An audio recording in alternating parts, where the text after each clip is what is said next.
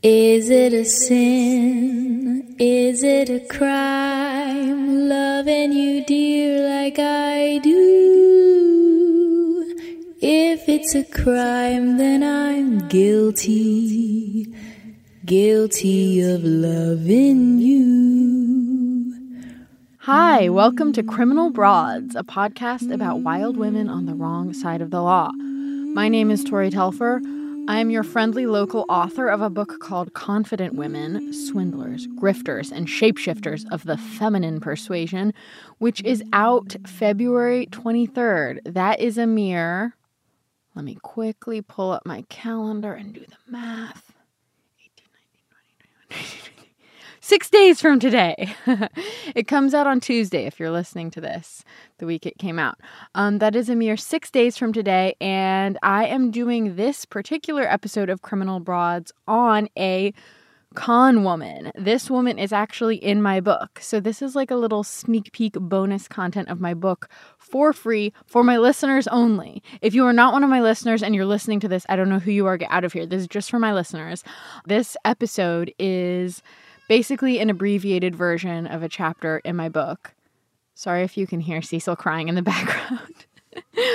it's close to bedtime. Um, this is an abbreviated version of the chapter in my book. I mean, don't worry, I'm giving you the full story here. I'm giving you lots of details. But, and I have to say this if you want even more details, you can pre order my book now at your favorite local bookstore or put it on hold at your favorite library when it comes out. There are a lot more details involving this case that are in the book, including some wild stuff about no big deal Colin Powell and Brad Pitt. Now, this is a chapter about a fortune teller. So when she's telling you about Brad Pitt, let's just say Brad Pitt himself does not necessarily uh, agree to the narrative she's putting forth, okay? But Brad Pitt does make an appearance in this chapter. Um, also, this story ends up in Florida again. I know we've been in Florida a lot lately. I, I this podcast used to do international cases sometimes. I know, but now we basically just do Florida. I don't know what you want me to tell you. I just I'm so, I'm confused why you're yelling at me. Florida has really good stories. Okay, we're just we just need to chill in Florida for a while. That's what this podcast needs. Um, okay, one last thing about my book, and then I will maybe be quiet about it for a little bit. It is full of these stories of swindlers of the feminine persuasion. So if you like this uh, episode, please check it out. You'll meet people like a teenager from St. Louis who swindled the entire NFL, an orphan who pretended to be best friends with a little queen known as Marie Antoinette, and a soccer player's wife from Beijing who tricked a whole bunch of Olympic athletes. So check it out. And now we're going to break quickly for a word from our sponsor, and then we're going to get into this wild tale.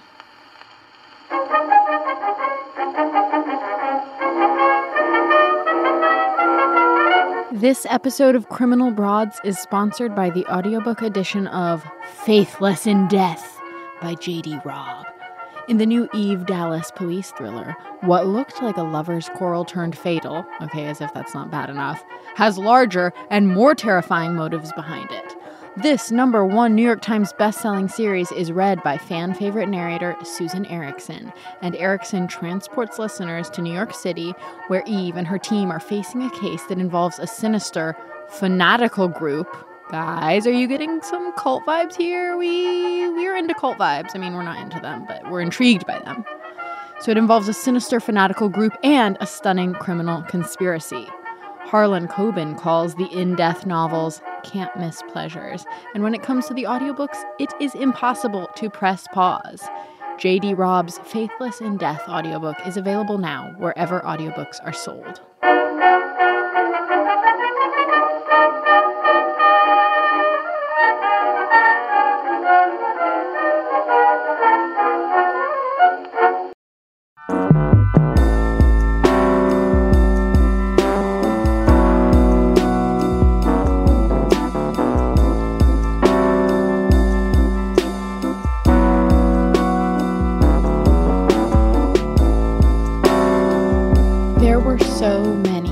Sad women in Manhattan. They were educated and successful and desperate. They had MBAs and books on the New York Times bestseller list and jobs in international finance. They had abusive husbands and drug addled sons and mothers who were dying.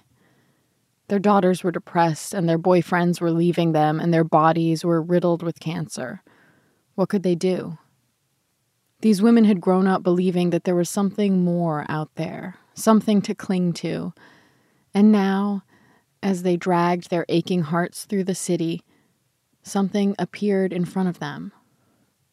A little storefront, all lit up.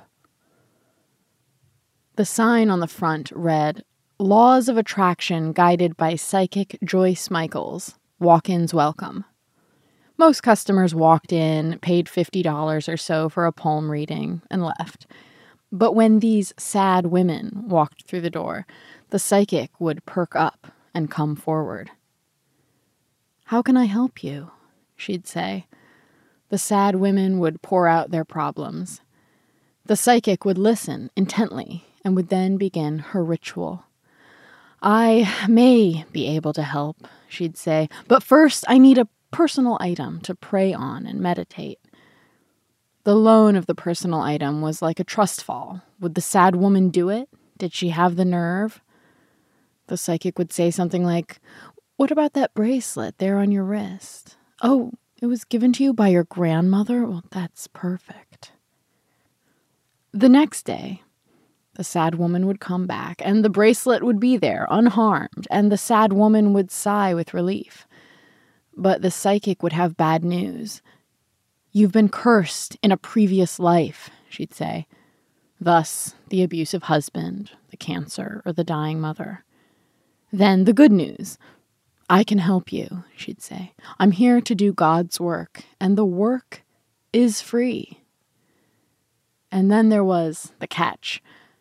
In the course of this work, she'd say, there are sacrifices that have to be made. Sacrifices? Yes. In the ancient days, the removal of a curse this serious would involve human sacrifice. but these days, nobody was going to slaughter anyone, of course. No, no, no. These days, the item sacrificed was simply money. After all, money is the root of all evil, and so it must be cleansed. But once the curse is lifted, the money will be returned unharmed, just like the bracelet had been. Everything will be wonderful. The sad woman will be happy again. But first, there's an ATM across the street.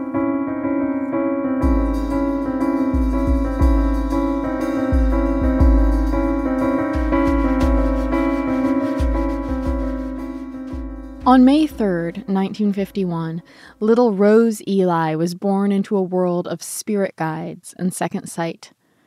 Her ancestors were Roma, an ethnic group that migrated from India to Europe about 1,000 years ago, where they encountered persecution, slavery, and eventually slaughter by the Nazis. The Eli family came over to the USA from Greece around the turn of the 20th century. Rose grew up outside Newark, New Jersey, and her family pulled her out of school after only a few weeks in the third grade, leaving her nearly illiterate. Instead, she was taught a different set of skills how to clean, how to cook, how to care for a husband, how to be a good daughter in law, and how to tell fortunes.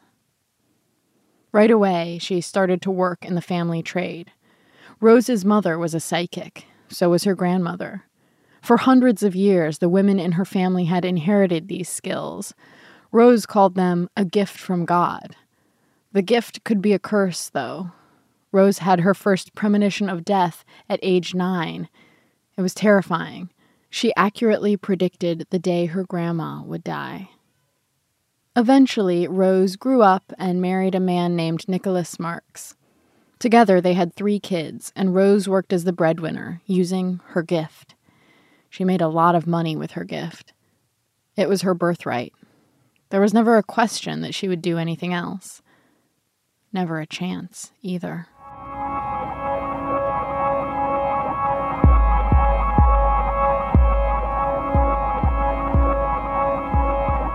By the turn of the millennium, business was booming for Rose. She'd adopted the alias Joyce Michael and had opened up a place in Manhattan called Joyce Michael Astrology, it was pulling in a lot of very lucrative clients. She and her husband had moved down to southern Florida, where she'd opened up even more psychic storefronts and filled them with her kids and their spouses. Her whole family was making so much money. They bought expensive cars, flashy motorcycles, designer clothes, diamonds, extra bathrooms. Rose and her husband lived in a multi million dollar, glass walled, seven bedroom, nine bathroom house on a palm tree lined street right by the water in Fort Lauderdale with a cream colored 1977 Rolls Royce in the garage and hundreds of thousands of dollars worth of jewelry in the many closets. They were making all that money because Rose was an extremely skilled fortune teller. Despite her lack of formal education, she could read people like a book. Later, someone who knew her would say, When I met her, she could hardly read and had a lot of trouble writing, but she's a very bright, charming woman. She can be mean on occasion, but she's able to look at a problem, analyze it, and solve it, and that's what she did with people. Rose was the matriarch of the entire operation, and if her younger psychics started having difficulty with a client, Rose would take over and suddenly that client would be writing checks for five, ten, fifteen times as much money as before. Rose was awfully convincing. But there was one client who took up most of Rose's time. Her most impressive client, her cash cow. In 1991, the romance novelist Jude Deveraux a multimillionaire with dozens of books on the New York Times bestseller list, had walked through the door of Joyce Michael Astrology in Manhattan. Jude was desperate in those days, suicidal. Her marriage was falling apart. She couldn't get pregnant. She was in love with someone else. And so she walked into Rose's world looking for help. To Jude, Rose seemed to have an authentic connection to the spirit world. She knew things. She predicted that Jude's husband would file for divorce, which he did. She said that the divorce papers would be delivered between 4 and 5 p.m., and she was right. Of course, Jude had no idea that Rose had hired a private investigator to spy on her. Jude just knew that Rose was telling her things that were starting to come true. And so she asked Rose to work for her full time. And Rose responded that her fee was one million dollars a year. Jude paid it. She thought it was a good deal. For $1 million a year, she would be able to call Rose for guidance at any hour of the day or night, and Rose promised to bring her health, happiness, love, and a baby. And best of all, Rose said that when she was done, she was going to repay Jude every single penny of that $1 million a year, minus a modest $1,200 for her services.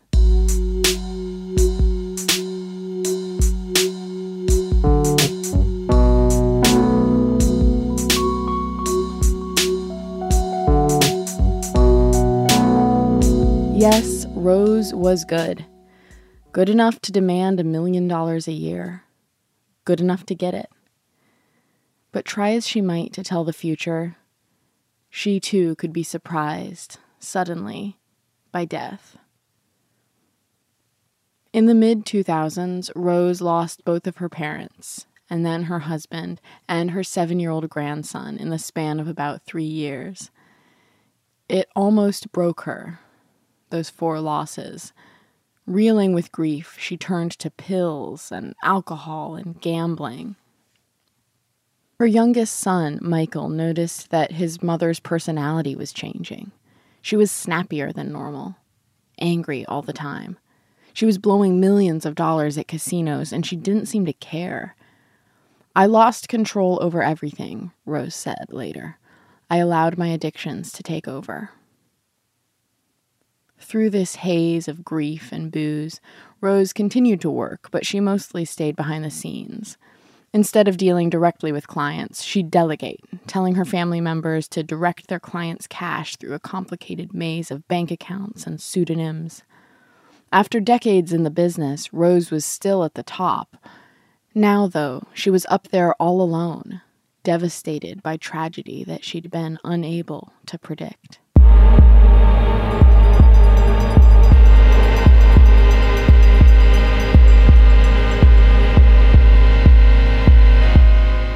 Then the tough son of a New York City cop entered her life. Meet Charlie Stack, detective, the only cop in the fraud investigations unit at the Fort Lauderdale Police Department who had an accounting degree. On any given week, Charlie Stack was drowning in Ponzi schemes and mortgage fraud. And so when his sergeant tossed a new case onto his desk in April 2007, and Charlie saw that it was about fortune telling, he was tempted to roll his eyes. But when he took a closer look at the case, he saw that beneath all the racket about spirits and premonitions, there were real people who were getting seriously hurt. The case involved a storefront called Joyce Michael Astrology and a woman who was missing several thousand dollars, a client of Joyce Michael's. Her complaint had originated in New York, but trickled down to Florida because, according to bank records, that's where her money had ended up. When Charlie traced her money further, he noticed a suspicious pattern. There was a spider web of accounts involved, and all of them fed into larger accounts for people called Rose Marks and Joyce Michael. The smaller accounts were receiving deposits of thousands of dollars, but the accounts for Rose and Joyce took in painfully large sums $250,000 here, 300,000 there. Charlie couldn't believe it. I'm going, this is for fortune telling, he said. His colleagues thought the case was silly. It involved a bunch of sobbing women who believed in a whole lot of woo woo nonsense and who had willingly handed over their money to these fortune tellers. As police like to say in cases like this, nobody put a gun to their heads. But Charlie felt like he was on to something big here. And so, for the next four and a half years, Charlie investigated the matriarchy of Rose Marks. He surveilled her family from Manhattan down to Florida, taking thousands of photos, recording their phone calls, even sifting through their garbage, where he found things like empty Cartier boxes. They all had nicknames, just like mob figures, he said. When you watched them out at night, they acted like they were mobsters. They partied hard, they spent money hard, they lived large. Rose went by Pinky, and it wasn't unusual for her to blow through $100,000 in a single month. Their fancy watches and expensive cars were paid for by clients so damaged that it made Charlie's blood boil. There was the British solicitor whose husband refused to have children with her, then announced that he was leaving her, got diagnosed with pancreatic cancer, and died leaving a secret vial of his frozen sperm to a younger woman. There was the Japanese woman whose brain was crawling with tumors and who had spent so much money on psychic services that she was about to lose her home. There was the schizophrenic Turkish man mourning the death of his father, convinced that the voices he was hearing were spirits. Often, when Charlie was interviewing Rose's clients, they started weeping with shame. They couldn't believe how they'd gotten there, how they'd given all their money to a fortune teller. When a victim fell into Rose's web, Rose would keep them there by growing more and more intense with them. She'd call them in the middle of the night, frantic, saying, Run to the bank! This is a spiritual emergency. She'd be cruel and then kind and then cruel again. She'd say, Calm down, calm down, you're getting hysterical. She'd tell them that if they didn't continue working with her, their lives would be utterly destroyed. Even when her predictions backfired, like when one client's supposed soulmate ended up in bed with another woman, Rose would not let them escape. If they asked for their money back, she'd tell them that she'd been forced to sacrifice it, or that only Michael the Archangel knew where it really was. If they really protested, her clients might wake up one day to find Rose's lawyer at their door, holding a pathetic check and an agreement for them to sign that said they had never been the victim of fraud at the Marks family hands. It was the sort of situation that sounded outrageous until you found yourself inside it, twisting and turning in Rose's web, unsure how you even got there in the first place. To prove that Rose and her family members could not, in fact, tell the future, Charlie Stack asked some of their victims to feed the psychics false stories.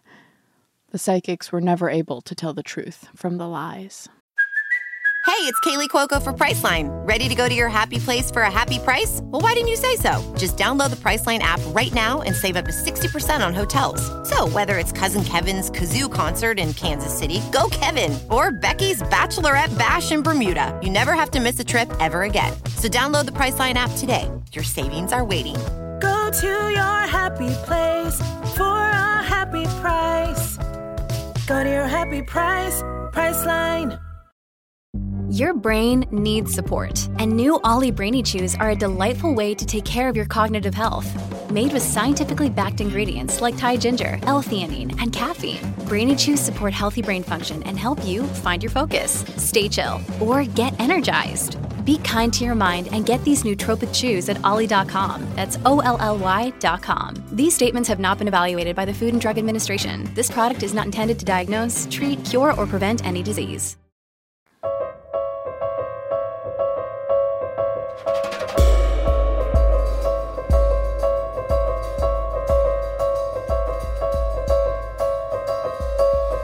On January 15th, 2008, Charlie Stack knocked on Jude Deveraux's door and told her that Rose Marks, her $1 million a year psychic, was a fraud.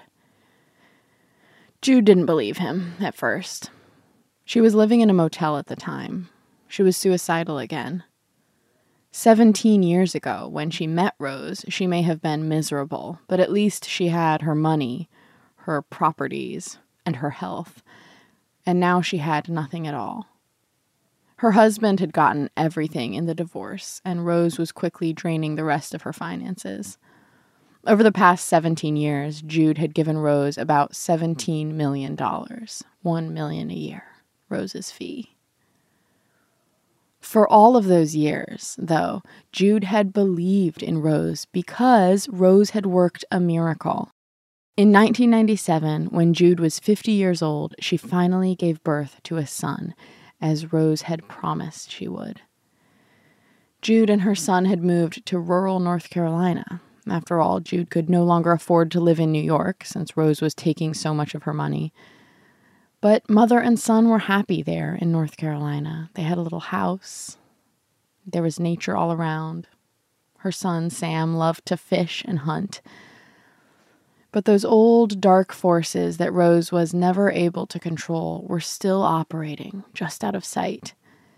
And on October 6th, 2005, they descended on Jude. Her son Sam was out late, playing, when a truck careened down their little country road and hit him, killing him.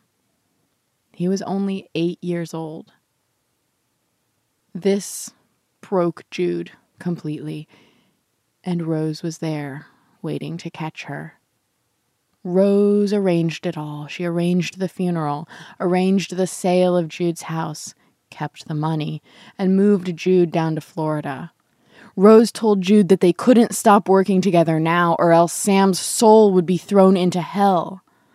Rose told Jude that she was going to die and be reincarnated and then have another son and also marry the actor Brad Pitt in her second life, and Jude believed it all. Later, Jude would admit that her willingness to believe was, frankly, unbelievable. But at the time, she was in such a fog of despair that Rose's stories didn't look like fraud to her. They looked like a lifeline. And so when Charlie Stack knocked on her motel door and told her that he was investigating Rose Marks, aka Joyce Michael, for fraud, Jude didn't believe him. She couldn't at first. But eventually, when he laid out enough evidence, he convinced her. And she said, It was like someone hit me with a hammer. I realized it was all a scam.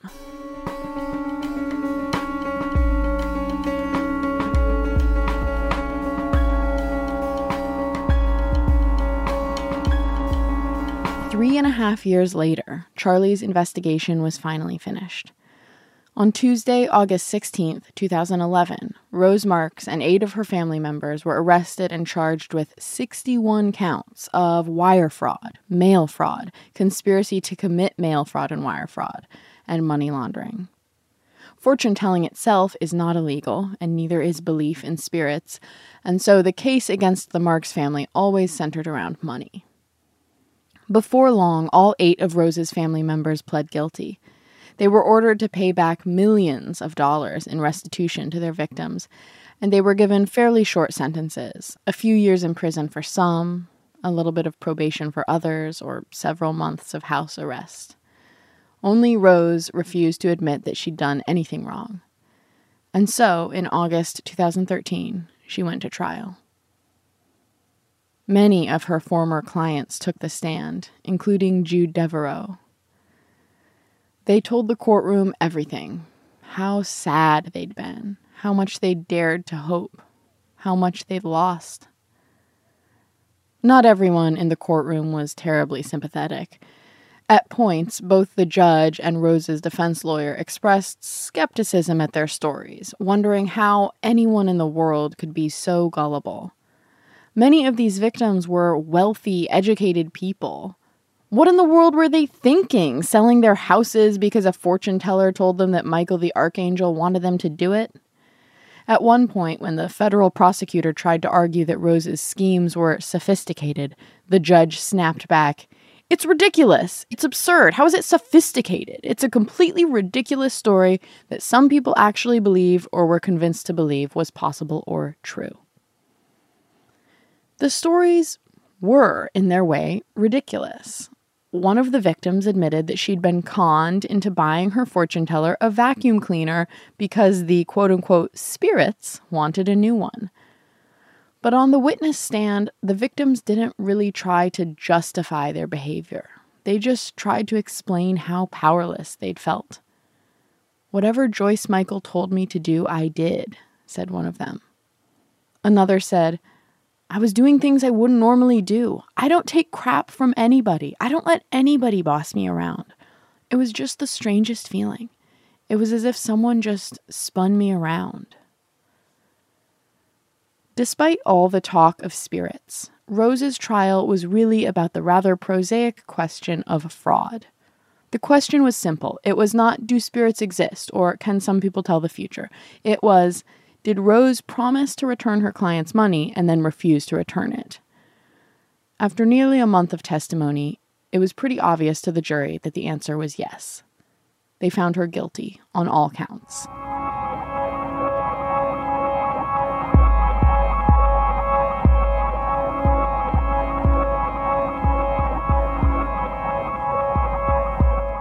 Today, Rose is serving her 10 year sentence in a federal prison in Illinois. She regrets her behavior, and yet she believes that she's innocent, according to her sons. Her clients were her friends, she says. Her friends. That's precisely what she called them at her sentencing as she sobbed out her apology. We grew old together and shared very intimate details of our lives with one another, she cried. Those once in a lifetime friendships I have lost forever, and I will regret that for the rest of my life. Did Rose know that she was doing something wrong? Or did she honestly think she was just helping her friends? Her youngest son, Michael, thinks that something changed when she lost her husband, grandson, and parents. I think that she probably started making promises to her clients, he says. I think that the gambling addiction had a lot to do with the decisions that she made toward the end charging more money, asking for more money.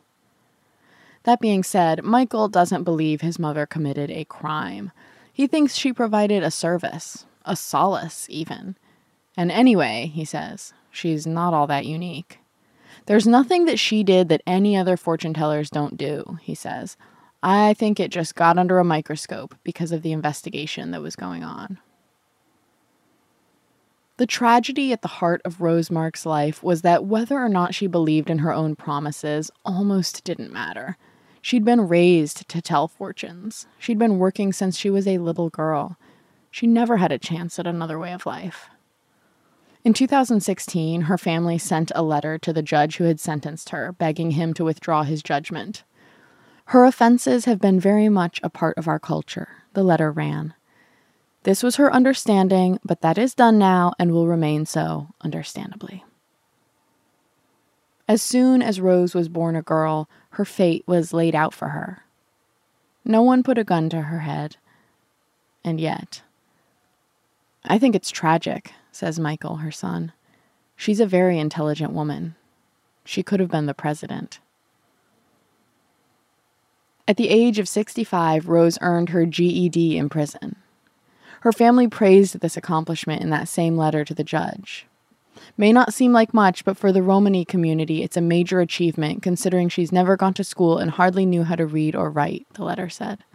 Her family's request for the judge to withdraw his judgment, as well as all of her petitions for early release, have been denied. Jude Deveraux and Charlie Stack have become good friends. He even introduced her to the art of boxing, which helped her re enter the real world and start writing again. These days, she's writing murder mysteries and spends almost half of every year on a world cruise where she writes like a fiend, according to her website. When something rotten happens to me, I can often settle my mind by figuring how to put the incident in a novel, she declares. Now that I'm writing murder mysteries, I have a list of people I want to kill. And as Rose serves her time in prison, people all over the world continue to squeeze what they can out of those who dare to believe. In the spring of 2019, the New York Times published a piece called Psychic Mediums Are the New Wellness Coaches, and then another titled Venture Capital is Putting Its Money into Astrology, which identified the mystical services market as worth 2.1 billion. The world of belief is a tangled web. Some who offer belief are prosecuted, others are praised. Some believers go to the cops, others stay faithful until the end. Everyone wants to believe in something. Everyone longs for solid ground. This longing makes humans tender and hopeful and open and able, of course, to be tricked. While Silicon Valley tries to extract money from crystals, Rose's son, Michael, says that in the storefronts where Rose used to run her empire, new fortune telling shops have opened up. It's kind of like the mafia, he says. You eliminate one family, all you're doing is creating an open territory for another family to take over. And somewhere, a grieving woman is looking at a little window, all lit up, and wondering if she should walk through the door.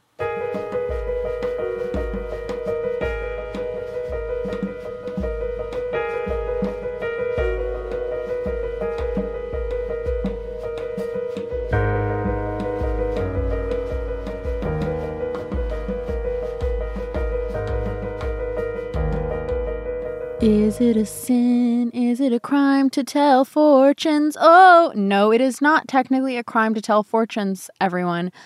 It is, however, a crime to commit fraud. So, what did you think of this story, guys? I will tell you what I think of it. I think it was perfect. No, I'm just kidding. What I uh, what I think is intriguing about this story uh, are two things.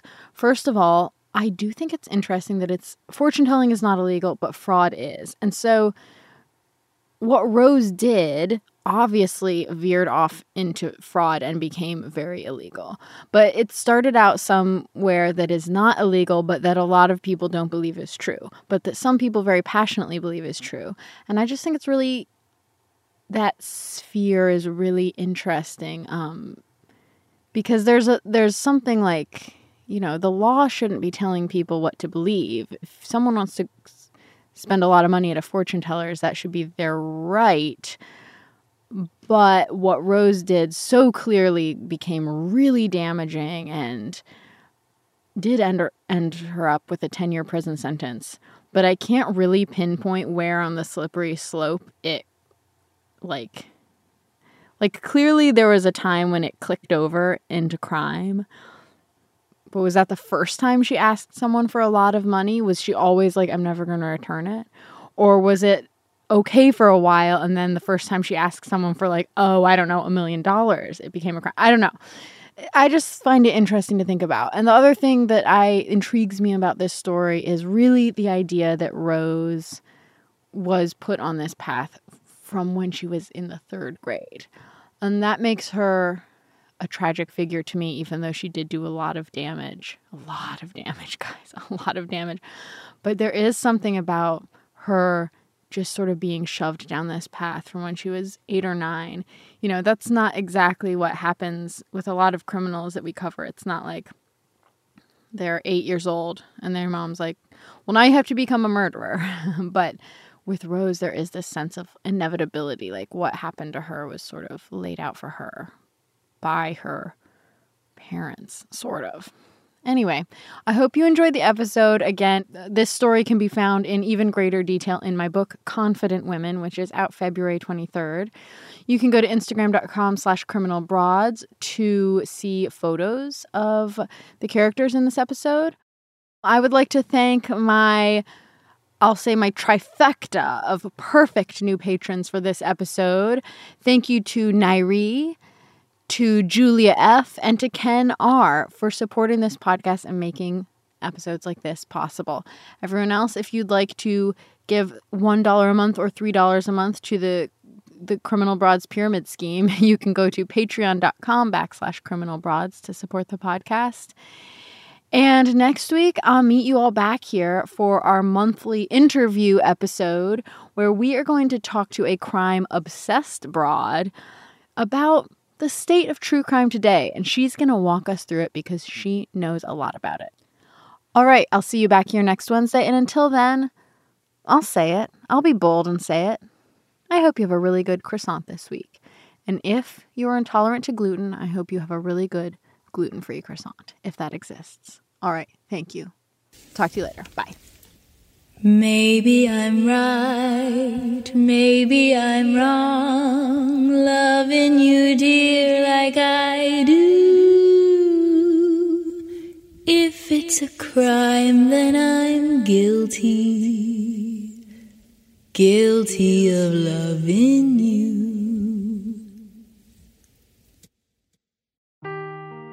Seeking the truth never gets old. Introducing June's Journey, the free to play mobile game that will immerse you in a thrilling murder mystery. Join June Parker as she uncovers hidden objects and clues to solve her sister's death in a beautifully illustrated world set in the roaring 20s. With new chapters added every week, the excitement never ends. Download June's Journey now on your Android or iOS device or play on PC through Facebook Games.